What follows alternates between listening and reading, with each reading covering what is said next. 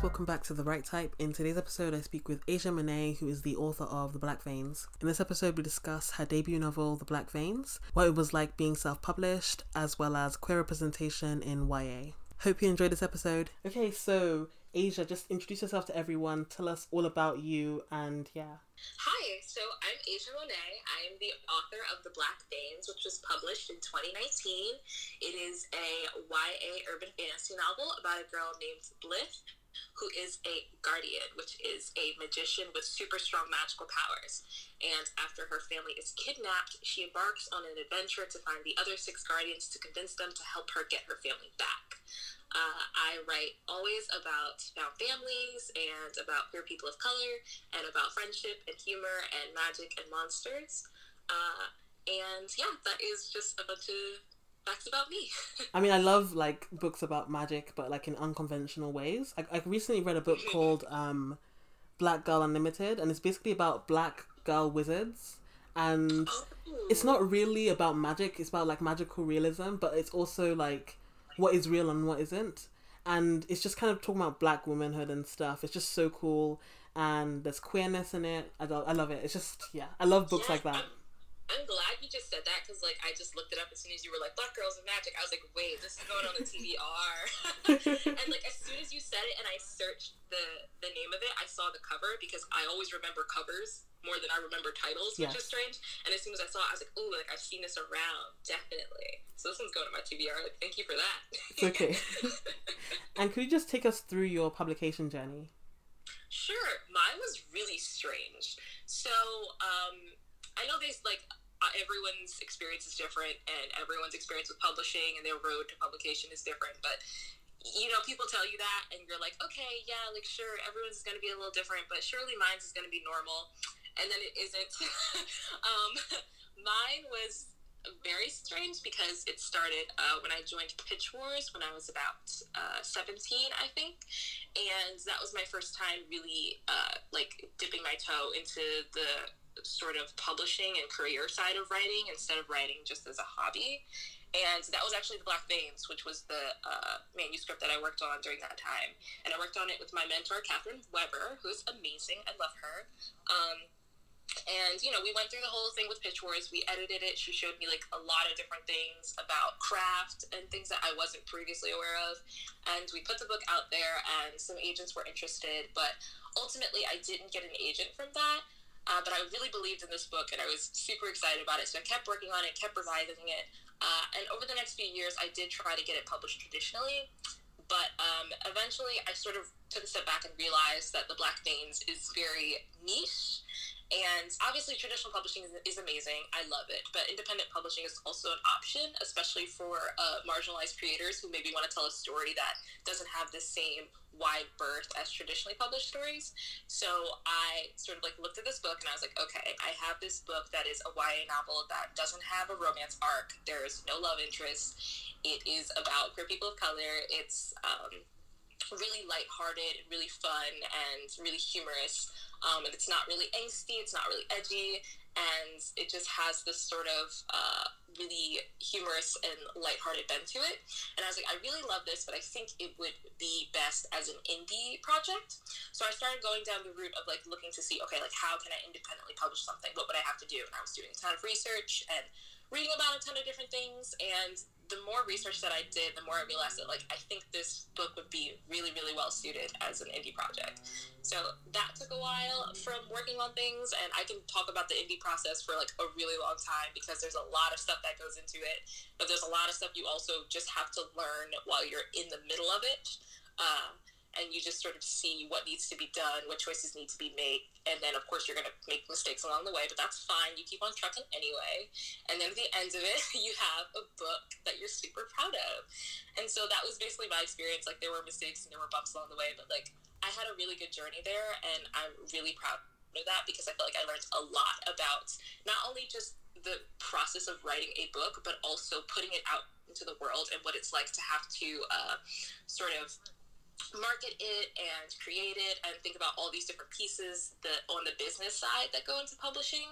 So it was really fun to learn not only the process of how to write a book and how to tell a story really well, but also how to take that as a finished product, as something to sell, and how to put it out into the world on the more business side of things. So yeah, a lot of people, a lot of people's publishing journeys are really strange and interesting, and like I just really like mine because I love knowing that like I started off wanting to be traditionally published, and I still do, and I still do definitely want to traditionally publish things, but I also know now that I can create really niche stories that I love and that are a little bit not to the mainstream and still get them out into the world and still allow people to read them and enjoy them. And I'm very happy that people have. People have very much enjoyed this book and I'm very grateful and very honored for that. Thank you so much for sharing your journey. I think it's just so important to like hear everybody's um, experience because no one has ever told me the same story. So as you said, it's just so different and like it's never straightforward, I feel. So thank you for sharing. Yes, of course. What was your inspiration for writing The Black Veins? So, The Black Veins came about when I basically got tired of writing science fiction. um, I was writing science fiction basically since I started writing. My family is a Star Wars, Star Trek, Alien family. Like, all the way. Like those were all the shows that I watched and all the movies that I watched growing up. And I was like, okay, so if I want to write stories, I'm going to write about aliens and robots and space and all that stuff. And I was cool doing that for a while. But then I like watched Lord of the Rings when I was like 12 or something. And I was like, oh my gosh, there's like magic. you write about like magic and elves and things. Like that's wild. And so I got super into the fantasy genre and I was like really enjoying all this like new content that I was looking at because I'm a speculative fiction geek at heart. I will always love stories about the fantastical and the impossible. And something that I noticed when I was like knee deep into all this fantasy stuff and just like grabbing everything I could find was that there weren't a lot of people of color and there weren't a lot of queer characters. And the older I got, the more I realized that like I had the power to do something about that so the Black Veins came about for me looking at this fantasy genre and looking at these stories of chosen ones going on these adventures and these this getting this magic and finding mentors to help them along the way and fighting these fantastical creatures and being like okay what if we took all of that but we made the heroes of that story uh, queer teens of color? And it was basically me looking at my life and looking at my friends and my diverse friend groups and everything that i have experienced and being like what if I took the world that I'm in and the world I can relate to and the world that is important to me and I merged it with the worlds of the things of the fantastical that were interesting and fun and just so out there that I couldn't relate to on a daily basis and just sort of mashed them together.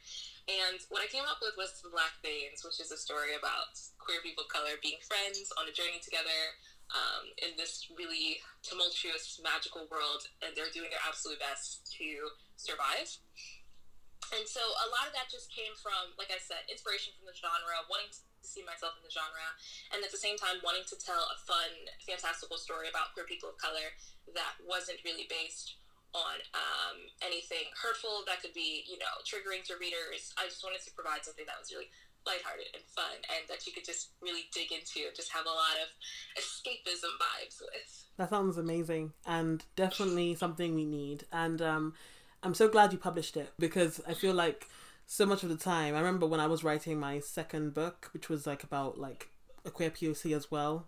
Um, I kept on hearing the same thing from agents that it wasn't really marketable, and um, I feel like a lot of us get pushed out of the industry through that. Like people saying that teens don't want to read about us, basically.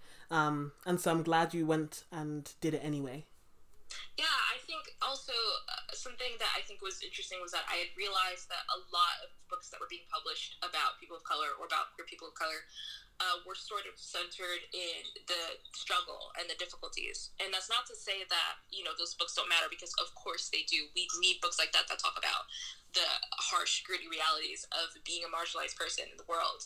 Uh, but I think it's also important to have more lighthearted stories that are, like I said, escapist vibes. Because, you know, even though you are a marginalized person, you don't really need the only narrative about you in the world to be about how hard it is to be you. You know, sometimes you want stories that sort of uplift your identities, or you know what, even just put you in a story where yes, those identities are important, and yes, they inform your character, but you're also on an adventure, and you've got all these magic powers, and you've got these friends, and you're just you know going off into the world doing your own doggone thing.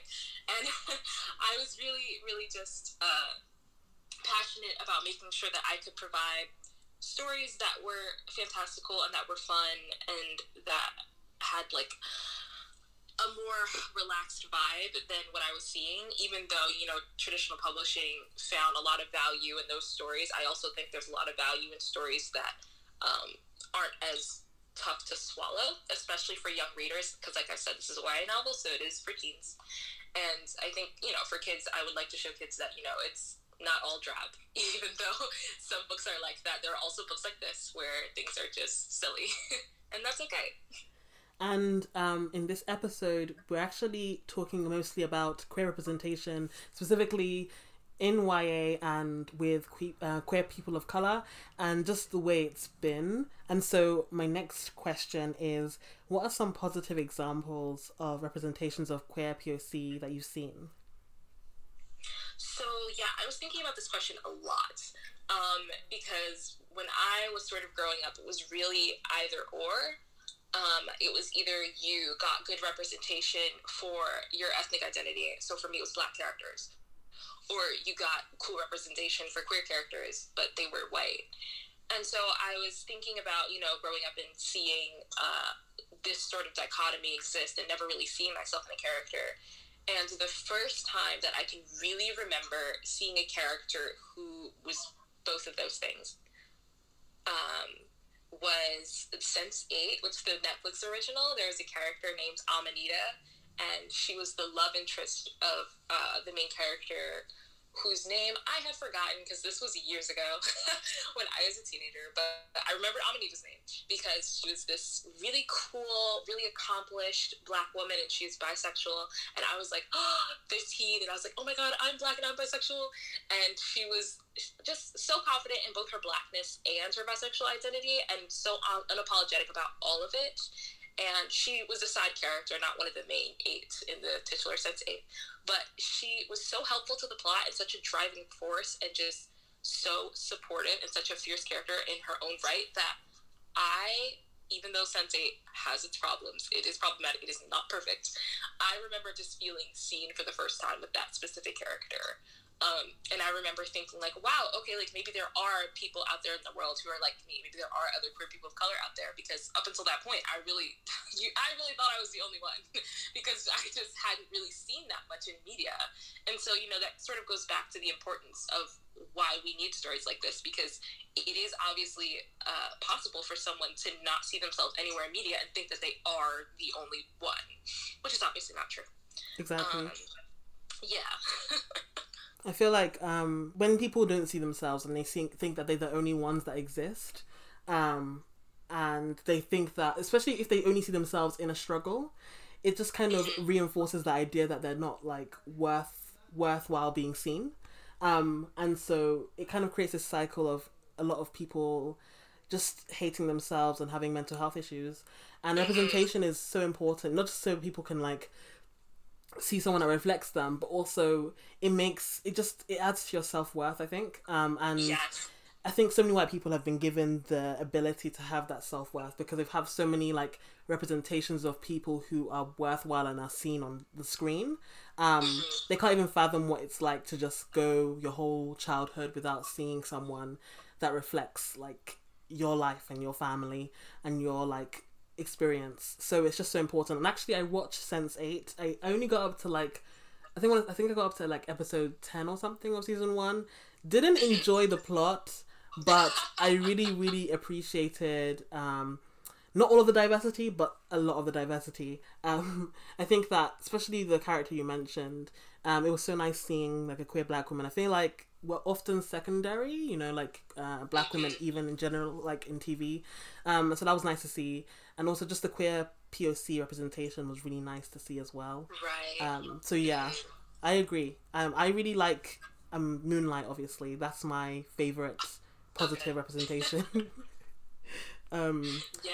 Is anyone else like any other positive representation yeah, you like? Actually, I did have I did have one other one that I was okay. going to mention.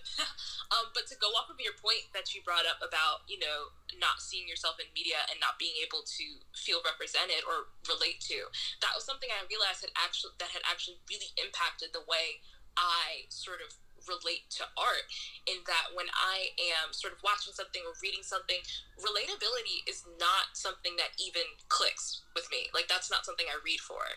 And I was sort of wondering, like, why is it that like I've gone through my whole life and never expected to be able to relate to characters? And I think it's because I've never seen anybody like me in shows. So for me, you know, watching TV, watching movies, reading books, I was never looking for anyone to relate to because there was never anyone there. So I was like, okay, if I'm going to enjoy this, I need to enjoy this as spectacle. I need to enjoy this as something that, you know, was just fun to look at and just not necessarily a thing that I can see myself in. And so it's really fascinating to me whenever I hear, you know, people who engage with art in terms of relatability in, in, terms of like, oh, well, you know, I couldn't relate to that experience, so I didn't really like that show, or, you know, I couldn't relate to the main character, so I didn't really like that book. It's so fascinating to me because that was not my experience with art at all, and I really do think it was informed by the fact that there were not that many queer characters of color, and so, you know, as a child, I was like, well, I don't think I'm going to be present in art, so I need to find a different way to sort of relate to art. Uh, Exactly. But, you know, Same. Mm-hmm, yeah. So, you know, I feel like that's just an experience a lot of queer people of color might have.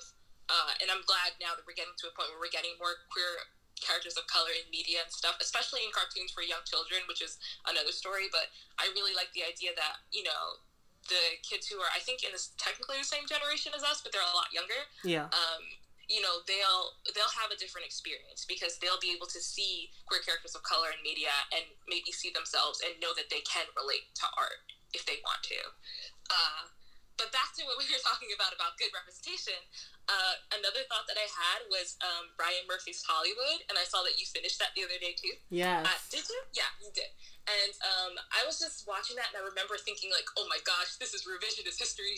I was like, "None of this would actually happen." And you know, there. But then there was this other part of me that was just having such a good time watching it that I couldn't even like stay mad.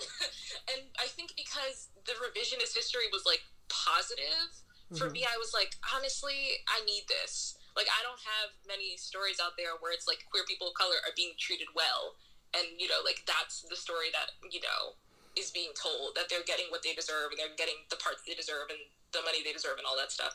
And so even though I was like, oh, this never would happen, like, oh, this is so fantastical, I was also just like, okay, yeah, but I'm sitting here and I'm watching it all in one day because I'm loving the fact that this is so positive. you know, and so that was another experience that I, I just had a fun time watching. I think on a critical note, it could have been better, but you know, sometimes like I said, we deserve fantasy. We deserve silly things. We deserve things that sort of feel good, even though they may not be entirely accurate. Exactly. Uh, yeah. It wasn't hurtful. Like I said, it was. It was. It was good to watch. So that was another one that I definitely wanted to note.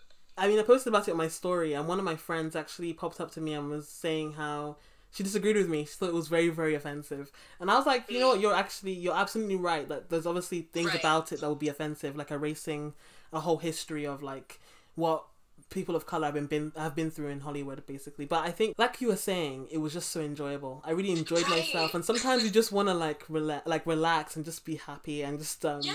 watch something. Like, I love. I was just gonna say I love engaging critically with things, but like yeah. sometimes I'll be tired. and I love the um the aesthetic of like the fifties, and I'm always sad that yes. I can never see black people in the aesthetic of the fifties in the same way that you see white mm-hmm. people. And then with this, you got to because they got to have the happy ending. Um, and right. so I was just so happy. Like that's all I can say. Like that's all you. I, I want happiness at the end of the day. I mean, I always want to be critical and obviously trying to change systems, but we live in what we live, and like we live in what we live in. And um, I'm happy that Ryan Murphy tried to do something different, even if it wasn't perfect. Mm-hmm. Yes, me too. Absolutely. Like it, I'm like I'm glad he did go for it. And the thing about Hollywood is that there were scenes that did acknowledge the uh, struggles that people that people of color in the creative industry faced back then, and I felt like, you know, obviously, if the story had been entirely realistic, it would have been a different story. It mm-hmm. wouldn't have been able to be uplifting. So I think he had a choice to make in that regard where he was like, what do I want to do? And he did choose fantasy and he did choose, you know, the, the fantastical revisionist history, you know, but I think at the end of the day, it did make, like you said, like it made me feel good. It was fun to watch. So in that way, I, I can't ignore the fact that I did have a good time watching it and I did walk away from it feeling very good about myself as well. So I think that's a thing to note. I think that was the whole point of the show as well to show Yeah. like what could have happened if we had just got our act together sooner. Because like, do you remember they kept on flashing back and forth between like Asian family and a black little girl and a black gay boy. Yeah, And I was like, oh my was so gosh. I was crying. I was like so Yes. like emotional because it was showing like the impact of cinema and like of representation on people in different places that you don't even know are watching and being impacted. Um, Absolutely. so yeah, and I was I was sitting in my my mum's flat in London being impacted by that. So it's just kind of like, and you were sitting wherever you were. yeah, here in my in my uh, childhood bedroom here in Philadelphia, like, oh man. But that's like I think the beauty of of um you know stories like this. They're really important because in terms of queer people of color uh, being able to tell our own stories in that way, we are sort of motivating each other and we are uplifting each other. And you know, they say like when you make it to a certain point, you don't want to knock the ladder down behind you. Mhm. I feel that in telling these stories, what we are doing is we're telling our own stories, but we're also empowering people like us to let others know that like you can do this too. You can write a book and you can publish it either traditionally or independently, and you can get your story out there, and it can be you. You know, and I feel like that is really, really important as well. exactly, and actually, um, I think I don't know if I'm making this up, but I swear Janet Mock wasn't Janet Mock one of the writers for it. I am not sure. I would on seeing her, her like her name on top of it. I, I think that um either I'm making this up or it actually happened, but I think that Janet Mock, who's this like very very big like you know um black American uh trans woman, and um she is amazing. I love her. I always like I've been looking up to her since I was sixteen, I think, and Oh, um you're right. She is. She's a producer. Yes, just I knew it. I knew it. so yeah, I think she's involved, and it's kind of like, in a sense, she was telling the story as well. So like, um, yeah, mhm. I could feel like there was maybe a hint of someone else Yeah. in the room other than Ryan Murphy for sure. Right, like there were some parts that were like so spot on. I was like, did he just do his research really well, or like, No, you can tell when a black person's in a room sometimes. yeah, I was like very impressed by that. So yeah, that definitely makes sense. Yeah. Okay. I'm just so happy about that. But um, yeah, I agree 100%. And um, we're gonna move on to something less fun um to talk about. Um, and we're, we're already ready to prepare the, for the cancellation. We don't care. But um, basically, Yes. We're going to talk about the trends and the tropes in the industry that we see in specifically YA. I mean, we can branch into other areas and stuff, but me and Ashia talk a lot about this. Like, we rant a lot about um, yes. people just acting acting a fool and um, doing stuff they shouldn't do. Um, so, like, what's one thing we can talk about? Like, one the one I'm thinking of is like the whole QPOC being the love interest for the white person. So, what do you what, what are your thoughts? Yeah, so I remember back in 2019, I wrote a whole article about that. It was uh, queer love interest of color and the white gaze. And I was talking about how, in this age of increased visibility for uh, diversity, a lot of authors who are aware of, you know, the impact diversity can have, they want to create stories that reflect the real world, which is really good. Um, but often in doing this, they fall into these strange tropes that uh, reveal a lack of real engagement with what diversity is and what it means and why it's so important and sort of just falls into this uh, category of just like div- uh, diversity for the sake of what it looks like. And what often happens with queer love interests of color is that they will be dating a white queer lead and they will be uh, a love interest who honestly is is uh, ethnically marginalized in description only. Uh, you know, you are told that they are a person of color, so you might be told that they're black. Um, but they have had white experiences. They are closer in proximity to whiteness. Um, besides a couple lines here and there that might be like quote unquote like well no literally quite literally stereotypical uh, for their race. There's really no engagement critically with like what it means to be a queer person of color. They act like the way white queers act. They engage with the same media white queers engage with, and there's no real description of them as a queer person of color with agency and identity. Um, and nine times out of ten, they also don't have any other friends who are also queer people of color Yeah. um, they they don't really engage with the community. They only engage with whiteness. Um, and obviously, this is problematic because what it does is it gives you a character who looks like representation but isn't because the creators don't actually care to provide representation for queer readers of color. They want to provide diversity for the sake of the way it looks and how it might be fun for white readers. And that is something that was just endlessly frustrating because it, you're not really write, writing a queer character of color. You're writing a white character who looks like a queer character of color. And this is just offensive on so many levels. and it's interesting because what I've noticed is this weird trend, and it's like, it's it has to be it can't be a coincidence um because almost every single time it's always a white queer main character and then their love interest is usually a black guy. And um yes it's just like there's something going on. I can't put my thing. I, I, I need to like have some time to like think about it. But something's going on, and I'm watching you guys because. Thought about it. oh yeah, tell us. So I think what happens is uh, it comes from this idea of wanting uh, a ethnic minority and um, just any ethnic minority in general, and it's almost always a black person because black people for some reason are seen as like the ethnic minority. Um, and for i don't know like obviously like we live in different regions so it might be different in england than it is here in uh, you know up north in america. Um, but the struggles of the black man or the black woman well no the black man i said it right. The struggles of the black man were uh, more prominent in uh, white American culture, I feel like, than any other ethnicity. So even though uh, what they're looking for is ethnic diversity, the quote unquote easiest one to write is a black person. Um, and I think when tropes like this happen, they happen because the creator isn't, re- like I said, they're not really looking to really dig into the details of what it is to be a queer person of color and what that means. They want what is easiest and what is most accessible, and that is blackness for I would say American writers. Um, because of the prevalence of our struggles and things like that. Like you don't have to really dig deep to write a seemingly good black character because our culture is everywhere here. You know, like everything about us is pretty prevalent. And if you are even the least bit aware, you can seemingly get away with writing a black character without having to do much research. Um, and I think the reason why, like I said, like that happens versus uh, other people of color is that if you were to represent other people of color, you would actually have to want to specifically represent other people of color. And I don't think it comes from wanting to represent, okay, I want to represent an East Asian character. I want to represent an Indian character. I want to represent a Latino character. They just want person of color. And so they think, okay, what's like uh, first person of color comes to my head? Uh, black person. Okay. And you know, it's this lack of engagement that makes them, I think, pick for blackness first. Yeah.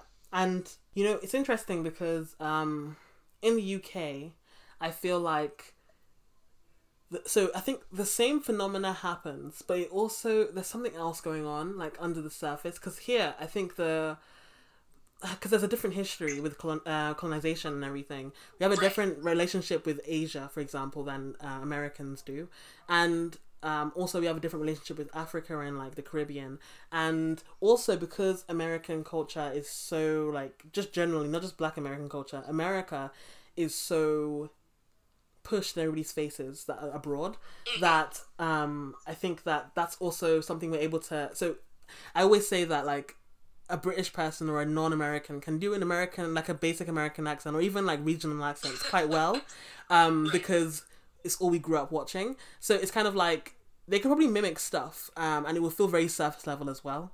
Um, so I think that's part of it as well. Like here in the UK, I think a lot of white creators have access to like the stereotypical way of portraying black people. Um, but also because like the the black people they portray are never really they never feel black british because we have our own subculture um they always kind of feel like the black american uh, stereotype and interesting yeah um so a question really fast are they trying to portray black british characters and then actually accidentally portraying black american characters yeah but actually something else i wanted to bring up to do with this whole thing is fetishization of the black ma- like male body and like queer spaces as well, as well. Absolutely. um Mhm. i think that definitely contributes to it like i think that a lot of white gay men really fetishize black boys, and it becomes kind of even worse in YA because these are teenagers, right? And already black men are not allowed to be teenage; they're never allowed to be kids, and so it that's problematic because like they've been put as the role of the love interest because that's all they are. They're only there for like pleasure or like to be an aesthetic thing, like something that is. So it's both the magical Negro thing as well as like the fetishization of like the black body because it's kind of like you're just here to help me, um, and look good for me. I'm gonna look like a woke white person. I'm gonna look really like progressive, and also like people will be like, oh yeah, this is a like a attractive person because like obviously they fetishize black male bodies a lot. And even in the UK, I don't know how it, how it is in America anymore. I've spoken to friends, but they're kind of of a older generation as well. I don't know how mixed relationships work there, but um, mixed relationships are extremely popular here. Um, and it's mostly black men with uh, non-black women, and um, I think there was a statistic that said that mixed kids in the UK make up more of the population than kids that aren't mixed. Like people people of color that aren't mixed, yeah. Um, because it's so popular here. I think they said that majority of black men here are actually dating outside their race. Um, and so there's this thing with black men in the UK where they're very, very, very like overly sexualized and really fetishized. So I think that adds to it because obviously the writers writing this are older people. Um, Right. So yeah. That is interesting because I would feel like here it's kind of the opposite. Um, it's not to say that they aren't fetishized because they are, but I think it's probably not as prevalent as it is there because here I feel like black people in general are like statistically people say like we are treated like we are quote unquote the least desirable. Obviously we are not. People are tripping, but um, that's actually a thing here where it's like it, it's very rare for um us to be written as uh, love interests and things like that because we are so rarely uh, uh, we are so rarely seen as desirable outside of fetishes. I cannot say that word. Fetishizations. like outside of that, we are like rarely wanted, and you know it's um it's actually really like we like we were saying just incredibly problematic. Um, I was thinking specifically about the way uh, black female characters are portrayed, just because like I could definitely speak to that. Hmm um, and the way we move in spaces like that, I've noticed that when it comes to portraying black queer characters, especially uh, female ones, we are like really intelligent, usually very capable. You know, the whole black girl magic thing where we can do anything and we're so smart and we're so independent and all that stuff. And I was like, that's cool and all. Um, but why is it always that we are given the responsibility to take care of other people? Exactly. I have Exactly. really Yeah. yet to see a good representation of a black woman where she is allowed to be weak or allowed to cry. And I think it's because, like I said, it's that lack of understanding of what representation these specific groups want to see. Because if you ask white women, okay, what kind of woman is a strong woman for you? They're going to say, oh, independent and like fierce and like Mhm. a boss bitch and like all, all this other stuff. Um, but for black women, I think we are so used to being all those things because we've had to be those things for generations. Mhm. We've had to be all those things to survive. And now, what would be interesting for us to see is a black woman who can still make it, even though she's allowed to be emotional. Even though she's allowed to, like, you know, cry or, like, show her emotion or just literally just be vulnerable. And for us, that would be important representation. Oh, sorry, yeah, representation. But like I said, like these writers aren't really engaging with what we need. They're doing, like you said, they are pulling out what they want to see and what they think is important. And so it becomes not about the audience, but about the creator's ego. Uh, Exactly. Actually, and like things are just lost. it's it's wild because um one of my friends Mel she was telling me about the way it is in America but she's like um she's from the millennial kind of situation so I was like wondering what it was in your opinion as a person who's kind of on the cusp of like Gen Z um Mhm. and yeah that's what she was telling me that basically it's not as popular in the US interracial dat- dating um but here I think it's definitely still it's not that they see black men as desirable it's more so they want mixed kids and they also really fetishize them in a sexual way because they've heard all the stereotypes and stuff and black men love it like it's disgusting um yeah. and black women are just so. Oh, I, if I was to get into the representation of black women, I'd get so emotional because it's just so awful. it's literally yeah. like one one agent um, when she was rejecting me, she sent me an entire essay on oh, um, no. like on how much she loved my character, and she was like, yeah, it, it was weird because like a lot of agents will reject people of color and and like really give them compliments but be like ultimately i can't sell this. Um but she was giving me so much compliments on my main character in my debut. And um then she finished her compliments with like i kept on wanting to say yes queen and i paused the email and i was like excuse me. Um it was so weird. I was like what the hell? Um and it's just yeah like when she said that i was like okay i need to make my character different. Because like she was already emotional and quite vulnerable but she was very much like um a mean girl and a boss and everything. And i was like white people are gonna accept like see this in the wrong way and i don't want them to. So i had to make her more vulnerable and have a portrayal i wanted to be to break a lot more molds because obviously like it's the character i wanted to write like a blair waldorf type person but at the end of the day like reality is real and like people are not going to see it in the same way. Um but yeah i just wish there was more black women representation when we weren't just like these goddesses and like put right. on this pedestal of because it's so weird they dehumanize us in every way. No one respects us but they also want us to be this like godly figure that's going to save everyone um, oh, and i hate it i just wish that people would stop and even in queer representation have you noticed that black women, like dark skinned black women, um, and brown skinned black women, were never the love interest? I think it's mostly I'm talking about we're talking about the MM um situation where it's like the black men, but in like FF, have you noticed that? Yes, I have. I have. I have. Um, to a point where it's like it, that's sort of colorism at play. Basically, it's this idea that um, if you are going to be a black woman who is going to be a love interest, who is going to be especially a soft, pretty, feminine love interest, you have to be uh, brown, like literally brown or lighter. Like brown is like they're like no, like once you you can't be dark brown, you can't have a deep, rich complexion. They're like no, no, no. If you want to do soft, you have to be like white passing or like at the very most like my skin tone is as far as they will go. And I've rarely even seen people with my own skin tone. Um, in these sort of roles, but it really just comes down to colorism and yeah honestly this idea that like like we said like you know like being darker skinned is not seen as quote unquote desirable even though it is. And i really think that uh even though stories are becoming more diverse and we're seeing more roles like this, we need to see more diversity in terms of skin tone. Because it's really frustrating when you know the the only black characters they have are black characters who are lighter skinned, mm-hmm. uh, or like the only characters that you see are like I said, like characters with like lighter skin with looser natural hair uh, and things like that. Um, it was really important to me, like uh, in terms of like the black veins in portraying, uh, you know, black people with different varying skin tones, because, like we said, like there's just there's so much colorism at play here, and it's so common to see a work where the only people are like light skinned black people. Uh, and it paints this really unfortunate picture in all honesty and you know it's just so important to me now that we're getting more covers with dark skinned black people on there, which I really, really love.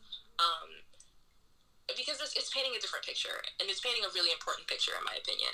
Yeah. Um, that we definitely need to see, and like we're getting like people on cover with like braids and like you know different uh, different kinds of hair textures and all of that different stuff because it, is it, there was a phase there where it was just all light skinned black people all the time, and not to say that you know they don't deserve representation, they do, but we have different shades of skin.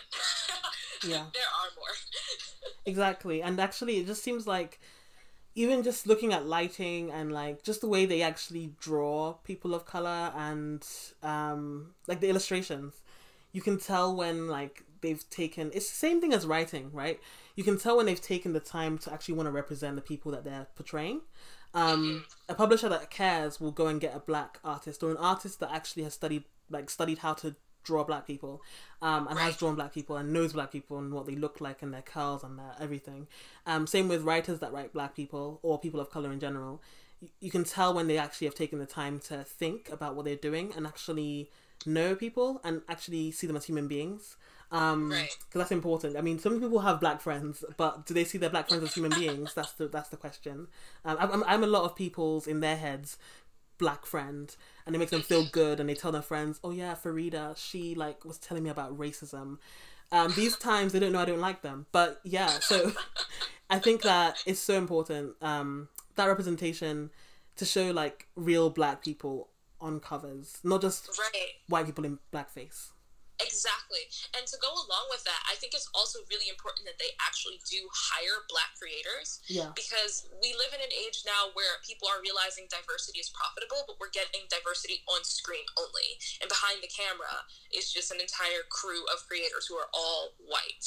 Or like it, there's just a lack of diversity. And we really, if we're going to tell these stories, we really need to get diverse creators of color on set and we need to be able to pay them we need to be able to get them in these positions and we need to be able to make sure that they are allowed to tell their own stories because like you said there's certain aspects of our experience and our identities that you can only understand if you are that identity um, and so I agree. Like in terms of like hiring black artists, yes, please do that. Like if you if you're publishing a book about black characters, you should probably hire a black artist because that's what this entire book is about.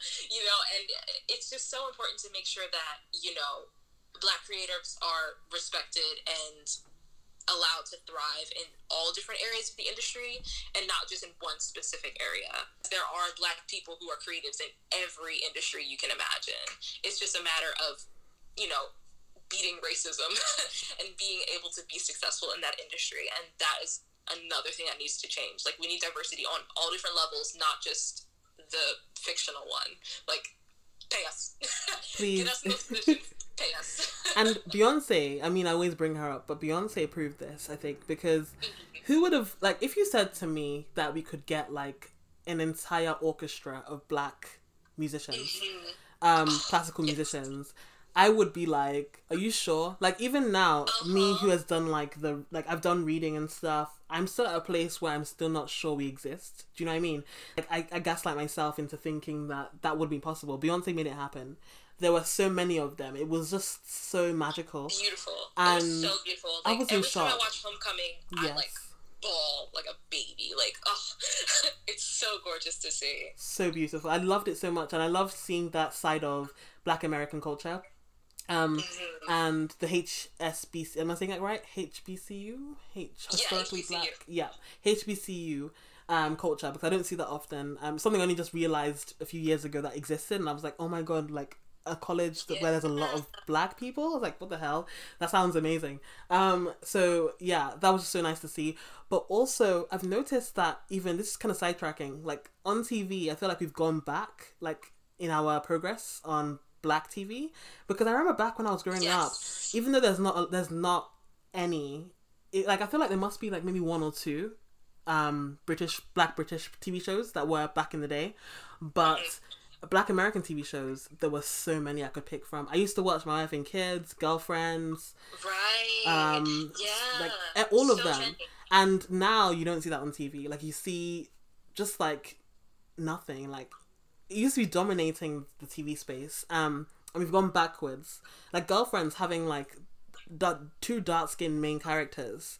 Um, who were very different and like flawed and uh, had so much going on and stuff and were fully developed. You just don't see that type of thing now with dark skinned black women on TV. So it's just so yeah, interesting. you really don't. And like, it really proves the sort of theory that things happen in in cycles. And as it sounds sort of um, discouraging to say, but things do happen in phases. And it is something that we need to continually push for because, like you said, now we get more shows where there's a lot more um, diversity in terms of being able to see people of all different ethnicities in the same show.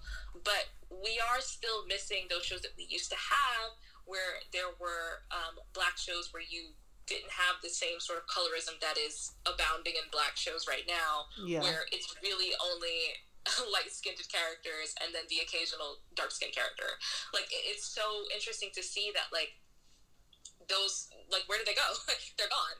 And that's so wild to me. I haven't, like, I hadn't really realized that until you said it just now. And I was thinking, like, yeah, like, growing up we had all of those different shows we could watch we had like living single and we had like you said like my wife and kids and girlfriends and all that stuff and now i can't like i can't think of really any like ensemble cast black shows besides like grownish and blackish and are terrible. Um, Issa Yeah, and it's like, uh, where did the variety go? We used to have so many. We had so and much know the is representation. still out there. Right. So what changed? I I feel like it's so interesting because so many people always say that as time goes on, we like the society improves.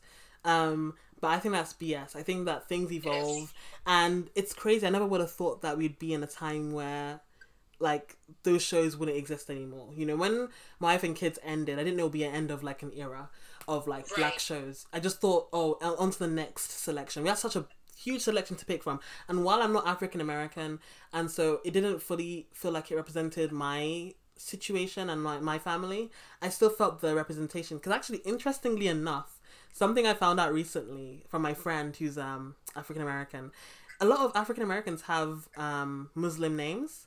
Um, and it's not it's something I didn't realize until she told me.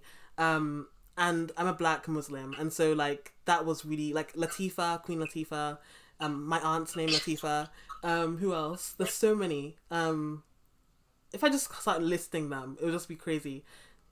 I'm trying to think. Yeah, no, I believe I've never noticed that personally, but like I said, it's probably because I'm not Muslim, so I'm not familiar with it. Yeah, But like, I would not be surprised if that was definitely the case. Because Yeah. yeah, there's just yeah, it's just like so. That's I feel like it's just the representation that I grew up with.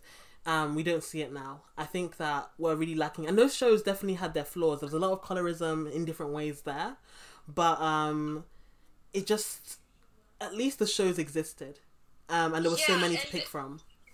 and there and I think even though each of those individual shows did have colorism, the fact that there were so many of them, you know, and they were I think roughly on kind of I mean I think Living Single was closer to the it was the 80s, right? I think Living Single was, um, but like Girlfriends was the 90s, I'm pretty sure. But like that sort of 20 year time period, you did have multiple shows to choose from. Yeah, Whereas now, we really only got the one, and it's three spin-offs. Like, and so, which are obviously created by like the same team.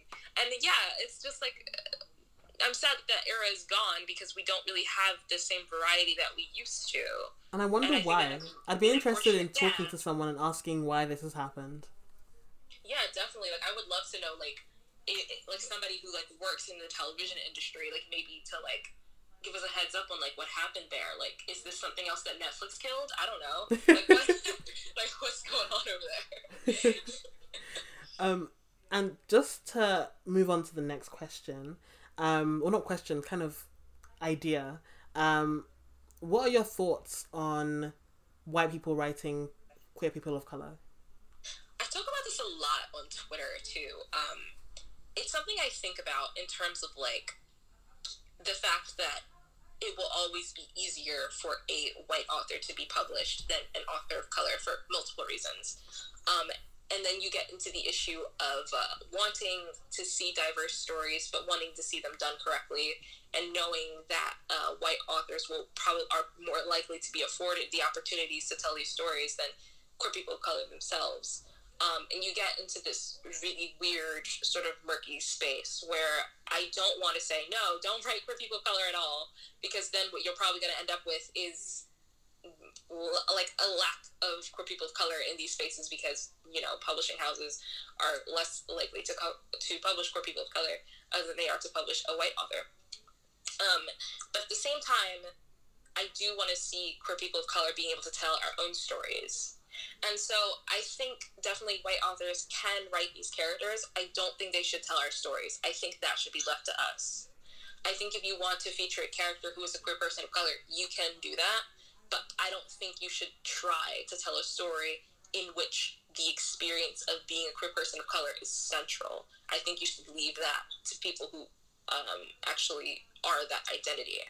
Um, and in terms of writing a queer character of color and how to go about that, I really think decentering the white experience is important. I think decentering yourself as a white creator, even if you are a white queer creator, decentering yourself is the first step. You are not going to be able to get anywhere if you think that your experience is the experience.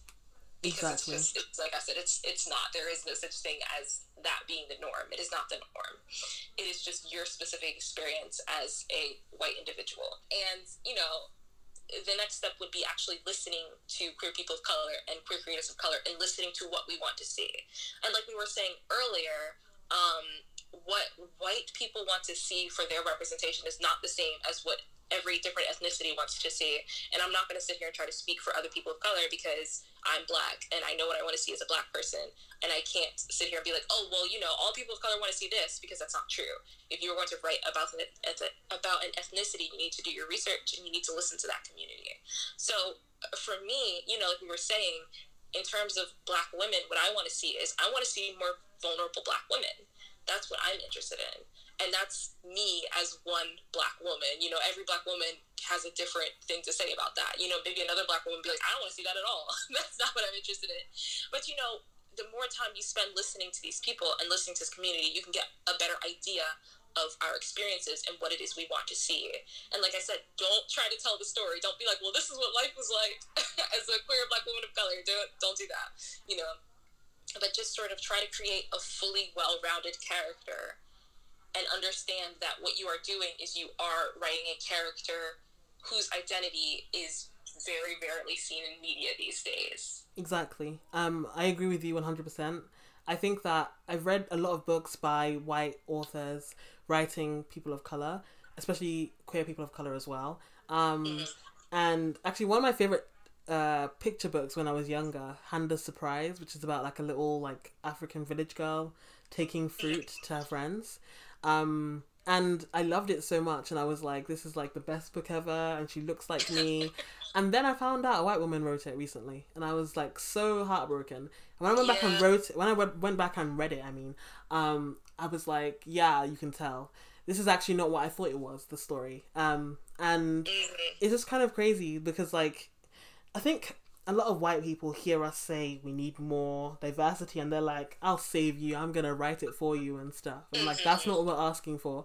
And actually just to touch on how to write queer people, people of color like you were saying um i think if you feel like you might do it wrong don't do it. Um yes. because i think i'm i'll rather read an all white cast than read offensive and harmful representation from a white person um, there are some TV shows and books I've read that have mostly white casts, and I really like them because the author did what they wanted to do very well. And um, I'm happy they didn't try to insert a character that would have ended up traumatizing me, um, just for the sake of diversity. And I think a lot of queer writers right now are just doing that, not realizing yes. they're going to impact a lot of teenagers that are reading this and seeing themselves used as just like a magical Negro, um, rather than an actual valuable character with their own arc and their own like life that is outside of this person. Mm-hmm. I think like yeah, that's really that really goes hand in hand with like decentering yourself because if you are thinking, well, I want to write a queer person of color because I want my book to be diverse, you're already doing it wrong. Yeah, like it's really not about you. It's really not. It, it all creative works, I believe, especially creative works for marginalized identities, are at the audience about the audience at the end of the day.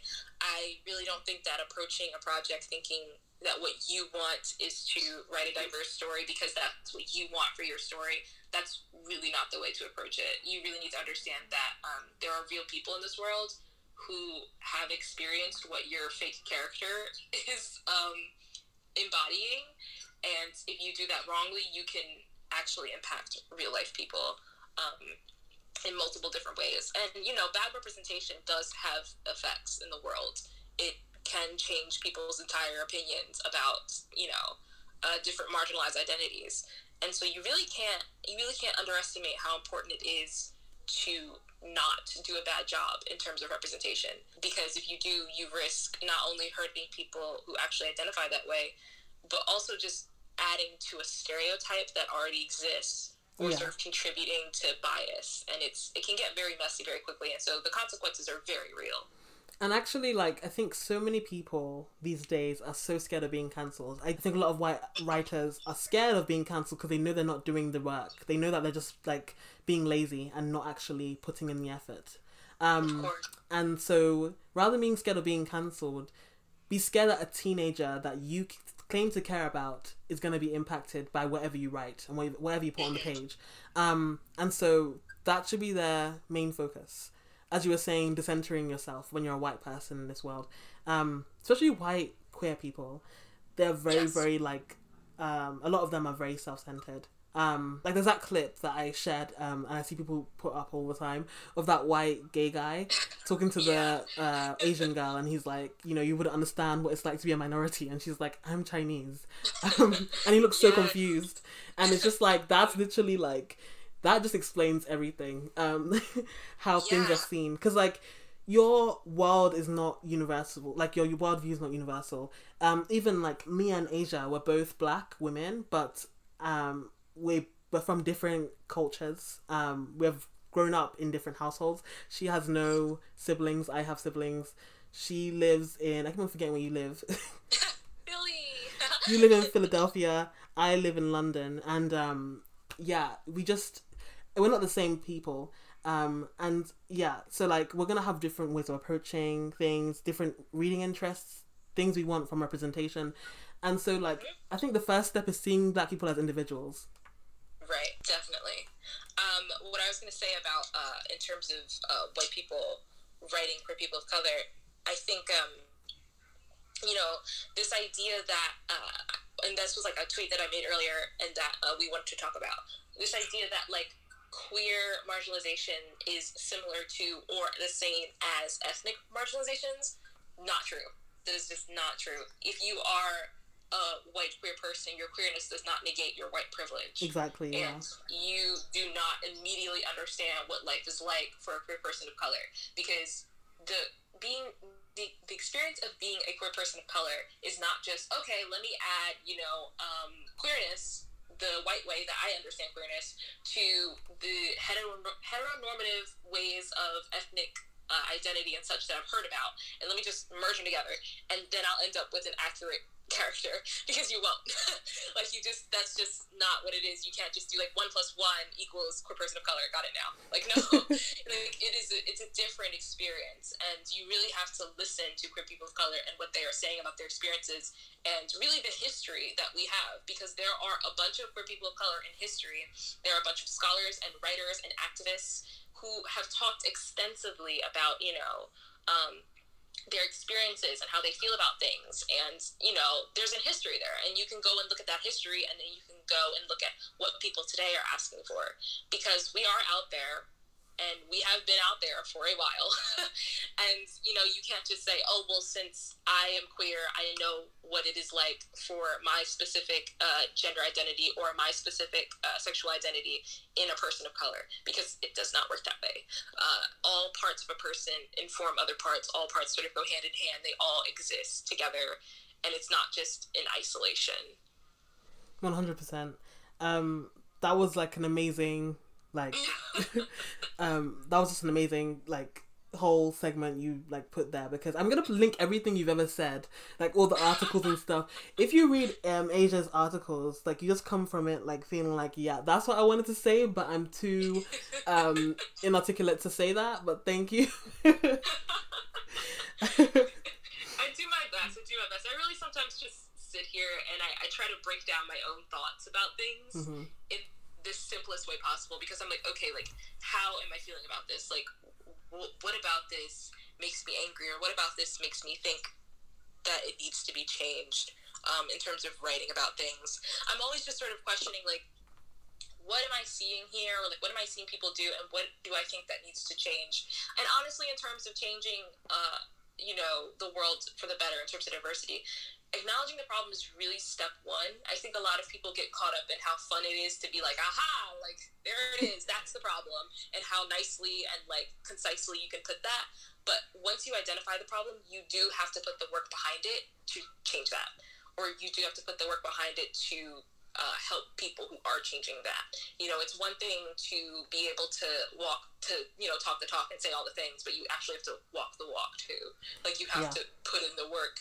So in terms of diversity in media, uh, you know, you can say we need diverse books, but if you turn around and only buy books by white people writing about white people, and you only read books about white people, you're not doing what you are professing because in order for these books to continue getting made, you need to buy them. You need to support these people. You need to show up for them uh, because that is what makes books published at the end of the day is that people want to read them. So you have to. Everything you just said, yeah.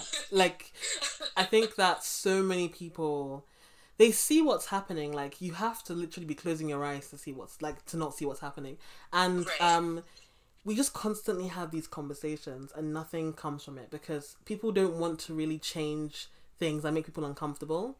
Um, I had an industry person tell me last year that I need to watch my tone on Twitter and to channel all my anger into my books. And I was like, the thing is, the kids I want to reach may not be able to afford my books. Do you know what I mean? Like, it's Yeah.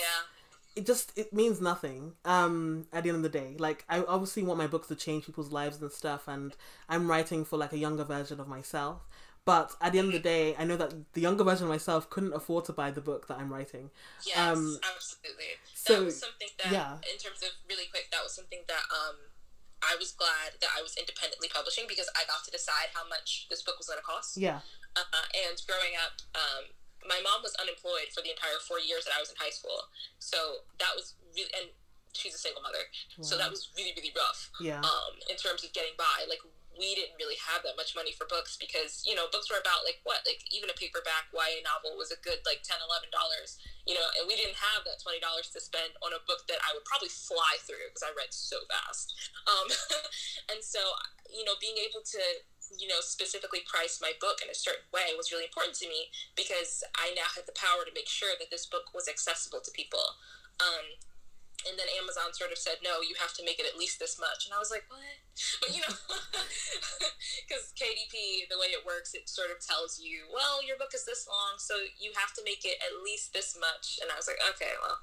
But you know, you do have that moment where, you know, depending on how you, if you choose to independently publish and how you choose to independently publish, you can choose how much your book is going to cost.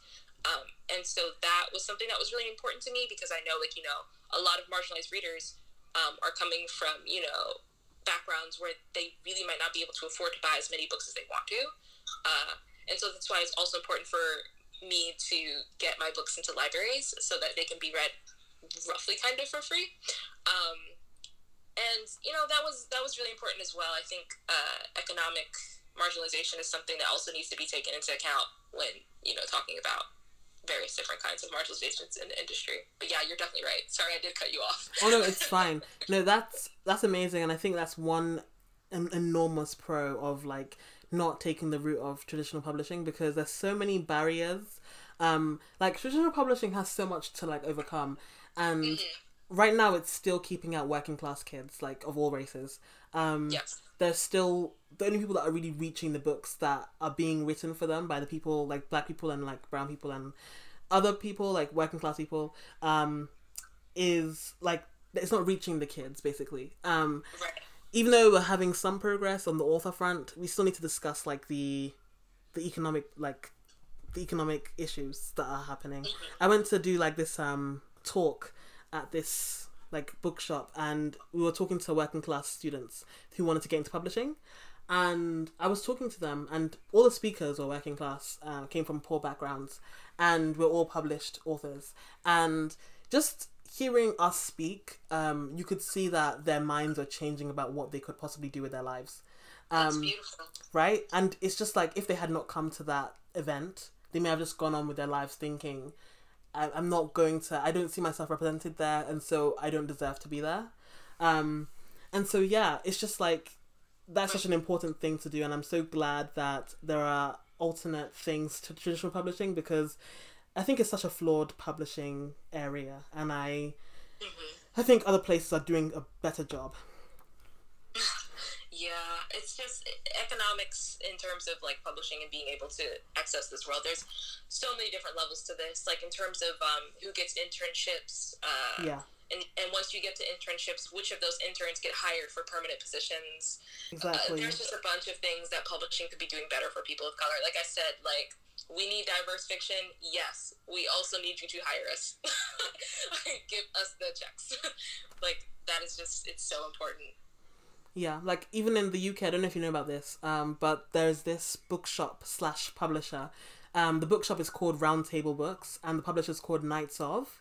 Um, and they're a diverse publisher, and the the bookshop that they own only sells diverse books, and um, it's run by David Stevens, who's this amazing guy. He's white, and he's the co-founder, and the other founder is Amy. She's a black woman, and um, their team are all POC apart from David. And I was talking to David about why they set this up, and he said that he was like they were just tired of hearing people talk on and on in the UK about how we need to change things and doing actually nothing. Um, and so they literally took this huge financial risk and opened a publisher, only publishing like books for disabled kids, books for kids of color, queer books. Um, and it's amazing. And I love what I love about it as well is that a lot of people that say they want to help people, they will do these things and then make it inaccessible. Um, but Yes. this bookshop is located in a place called Brixton. Have you been to London before? I have not, but I want to. That's another story, though.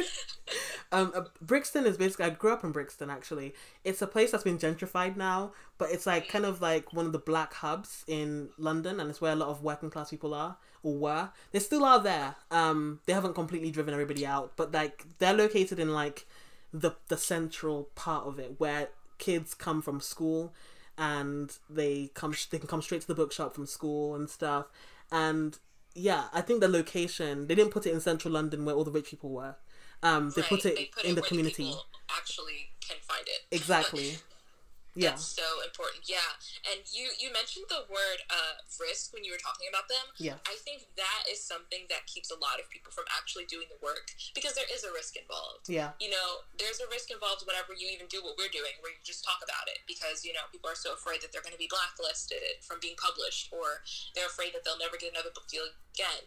But when you think about what we're speaking about and you think about how we're talking about disenfra- disenfranchisement and we're talking about, you know, people's lives, I think it, it's worth the risk in that way. So, like, yes, um, they were taking a financial risk when they set this bookshop up, but I think it's it was worth it because you know these kids may not have gotten another opportunity to see themselves in a like in a book before, especially not in a bookstore where all of the books are about marginalized characters. exactly You know, and it's so important for these kids, you know, these working class kids to be able to go into the space. Like you never know how many kids are going to walk into there and how many lives are going to be changed by the fact that that bookstore was there and available to them.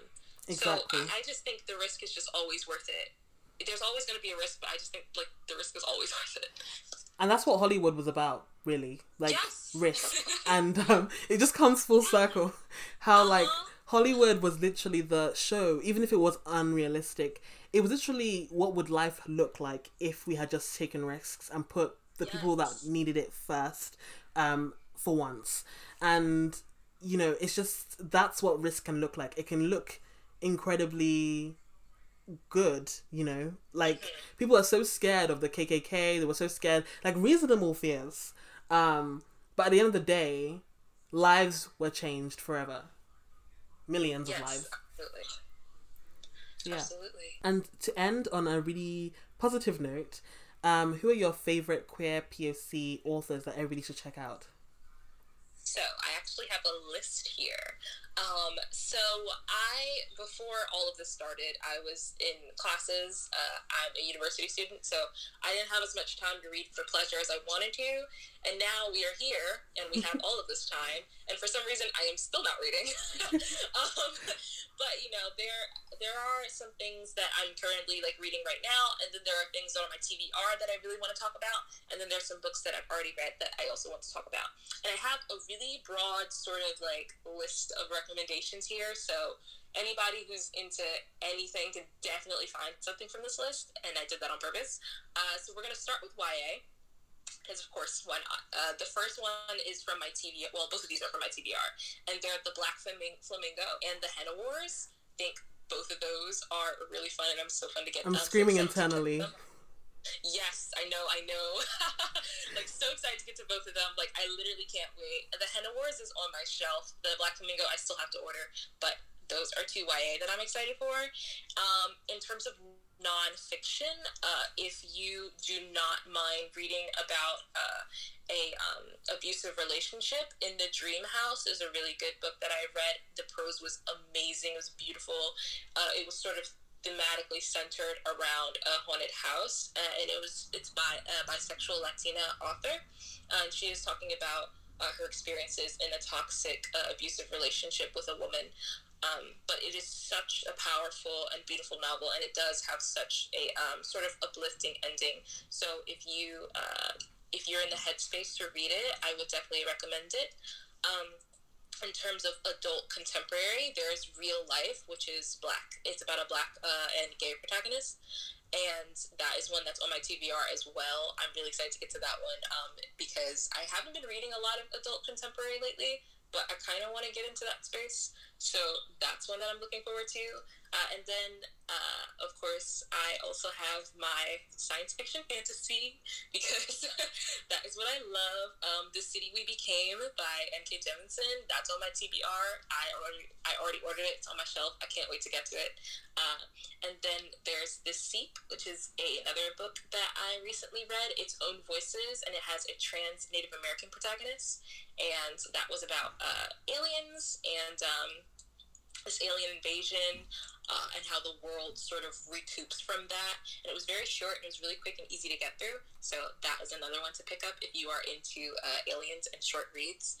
Uh, and then uh, Riot Baby is another one that's on my list. It's about um, a black girl who gains these superpowers and of course, like I love superpowers. that's always my steez. Like I'm always down for that. So that is another one that's on my TBR. And finally, like I know this was a long list, but like you're welcome. They're all good. Uh, and then uh, finally is what I'm currently reading. It's On Earth We're Briefly Gorgeous by Ocean Vuong um, its own voices, and it has a Vietnamese uh, gay protagonist. And it is a heavier story. Uh, it's literary fiction, and it, it does have themes of um, parental abuse and trauma, uh, and the, uh, war, and a bunch of other things like that. Uh, so just so you know, if you are, like I said, in a headspace where you think you can deal with that, I definitely think you should uh, read it because I know literary fiction often has this way of writing that's really hard to follow really hard to like dig into, but I don't think that's present here at all. I think the writing is really beautiful and very easy to read, and the story is just really kind of just sailing you along. Um, and I, I, do really enjoy that. But yeah, so when I was thinking about um, different reads and stuff, I had like, oh, like so many different ideas of things that I'm excited to read, things I'm currently reading, things I've already read, and I just wanted to share all of those. Thank you so much. I'm gonna literally like note down everything and like yes. spend my time. I've been reading a lot lately actually, and so and I, need an excuse to order from the bookshop because I love buying stuff. It's a really big problem in my life, but I get so excited. Like you know the the serotonin that just enters my body when I see like there's a package for me. I'm like, from yeah. me? Like who sent this to me? um and actually, my recommendations of books either by queer POC or about queer POC. Um, firstly, obviously, The Black Flamingo, like, amazing. I've read it and it was just, I cried on the plane. It took me an hour to read. It's a really short book, but like, I'm oh so my god. It. it is, oh my god. I just can't even talk about it. But yeah. and that's about a black boy in London and um, he's from my area in London, I believe. I think South London. I'm not sure. Maybe I made it up. But he's from London, and he's black, and he's um, queer, and he's just basically trying to figure out himself. And we we go from when he's six years old to when he's in his first year of university, and we kind of see his journey, and it's just beautiful. Um, and then the next book is Sulwe by Lupita Nyong'o, and that book made me cry so much. Have you read that? I haven't, but I've seen it around, and like I keep thinking, like, okay, I'm gonna get it, I'm gonna get it, I'm gonna get it. But like I've heard only good things. it's so good. I was crying, um, and it's about colorism and a little girl who feels ugly because she's dark skinned, and I can definitely relate to that. And um, Lupita was she did an interview about it, and she was crying in the interview as she read the poem from it. Um, oh. and it was heartbreaking. She was saying how so many people look at her and they're like, "How can you feel ugly? Like you're one of the exceptional black women. You know the exceptions of a pretty dark skinned black woman, and um, she says that you know people see her as like a different kind of black woman. You know, like they won't class her as like the ugly ones, um, and how like it only happened when she kind of got fame and stuff because before then people treated her like crap. Um, so yeah, I it was just such a beautiful book and uh, another one, which is nonfiction, is Taking Up Space, um, which is basically a black girl's uh, slash Black non-binary people's manifesto. Um, and it's about like it's like essays from uh, Black women and non-binary people um, talking about their experience at university um, with racism and stuff. Um, even just university racism, like you know when they're grading your papers, uh, and it's just really good. I think it was really like nice to see that perspective. Um, what else? Oh yeah, obviously James Baldwin's work. I love Giovanni's Room so much. oh my god, have you watched Sex Education? I haven't. Oh damn it! So you don't know who I'm talking about then? But someone said that this French boy should play Giovanni, and I agree 100. percent He's French, but he's also I want to say North African. I'm not sure. I think so. But he's like, yeah, I think he's North African. But yeah, he's beautiful, and his voice is amazing, and he would make an amazing Giovanni. I always saw Giovanni as black, but um, I mean, I, guess he can be brown as well. Uh, yeah, I, I when I read Giovanni's Room, I'm not. I was like, are these characters like what race are these characters? Like, are they, are they white? I don't think it was stated in the actual book. I'm not sure. Um, but then again, like I know I miss stuff when I read. Like, ugh, I am just I will miss entire scene somehow, and I have no idea how I do that. So please do not listen to anything I say. but like, I, I I'm not sure what ethnicity they were. Yeah, I But think yeah. I think that the main character, I can't remember his name, but like the person we're seeing the perspective of, he's mm-hmm. white, but like Giovanni, I think was meant to be different. He, they kept just they kept, they kept on basically like alluding to the fact that something was different about him, and it made people treat him Right. differently. Uh, like no one knew he was gay, but they just knew he was different. So I think that it was kind of like uh, like suggested that he was a person of color. Um, and then my last recommendation is a graphic novel. I don't actually know if it's his own voices, but it's called Paper Girls. Actually, no. I've got two graphic novel rep- recommendations. Um, Paper Girls and Laura Dean Keeps Breaking Up With Me. Um, yeah, they're both very queer and sapphic, and there are I don't know if there's any queer women or girls in Paper Girls. I mean, queer women of color in Paper Girls, but the main character in Laura Dean Keeps Breaking Up With Me is Asian American. So yeah, those are my suggestions, and I'm gonna compile a list and everything. If you can just send me all of the things that you suggested Sure, of course. via message and I will put it in the show notes. And I'm also going to put all your articles in the show notes and everything. But thank you so much for coming on my podcast today. Of course. Thank you for having me. I had a blast. This was really fun. Yeah, it was fun as well. um, could you just tell us where we can find you online? Definitely. So I'm always on Twitter. I'm at Ashia Monet, which is A S H I A M O N E T. I am also on Instagram at Ashia Writes, which is A S H I A W R I T E S. And those are the two places where I usually hang out the most. But um, if I ever decide to get on TikTok because I get so bored that um, there's nothing left for me, I will let you know. and are there any last words you want to leave everyone with? Yeah, um, we were talking a lot about you know uh, queer people of color in the creative industry, and I feel like there are definitely going to be a lot of uh, queer creatives of color who listen to this, and you know I just want to make sure that they know that there is always space for them in whatever industry they're trying to get into, even if it's not writing, wherever you're trying to go, you know, you can make it there, and there will be people who are willing to help you. Uh, it might be difficult, of course. You probably already know this if you are trying to uh, make your way into whatever creative industry you are looking at. But you can do it. Um, and there are people who can help you, and there are resources out there for you. Uh, and your voice is needed and very much important. And absolutely do not give up, because those are the words that I wish someone had said to little Ashia uh, when she was first writing The Black Veins. But yes, those are my last words.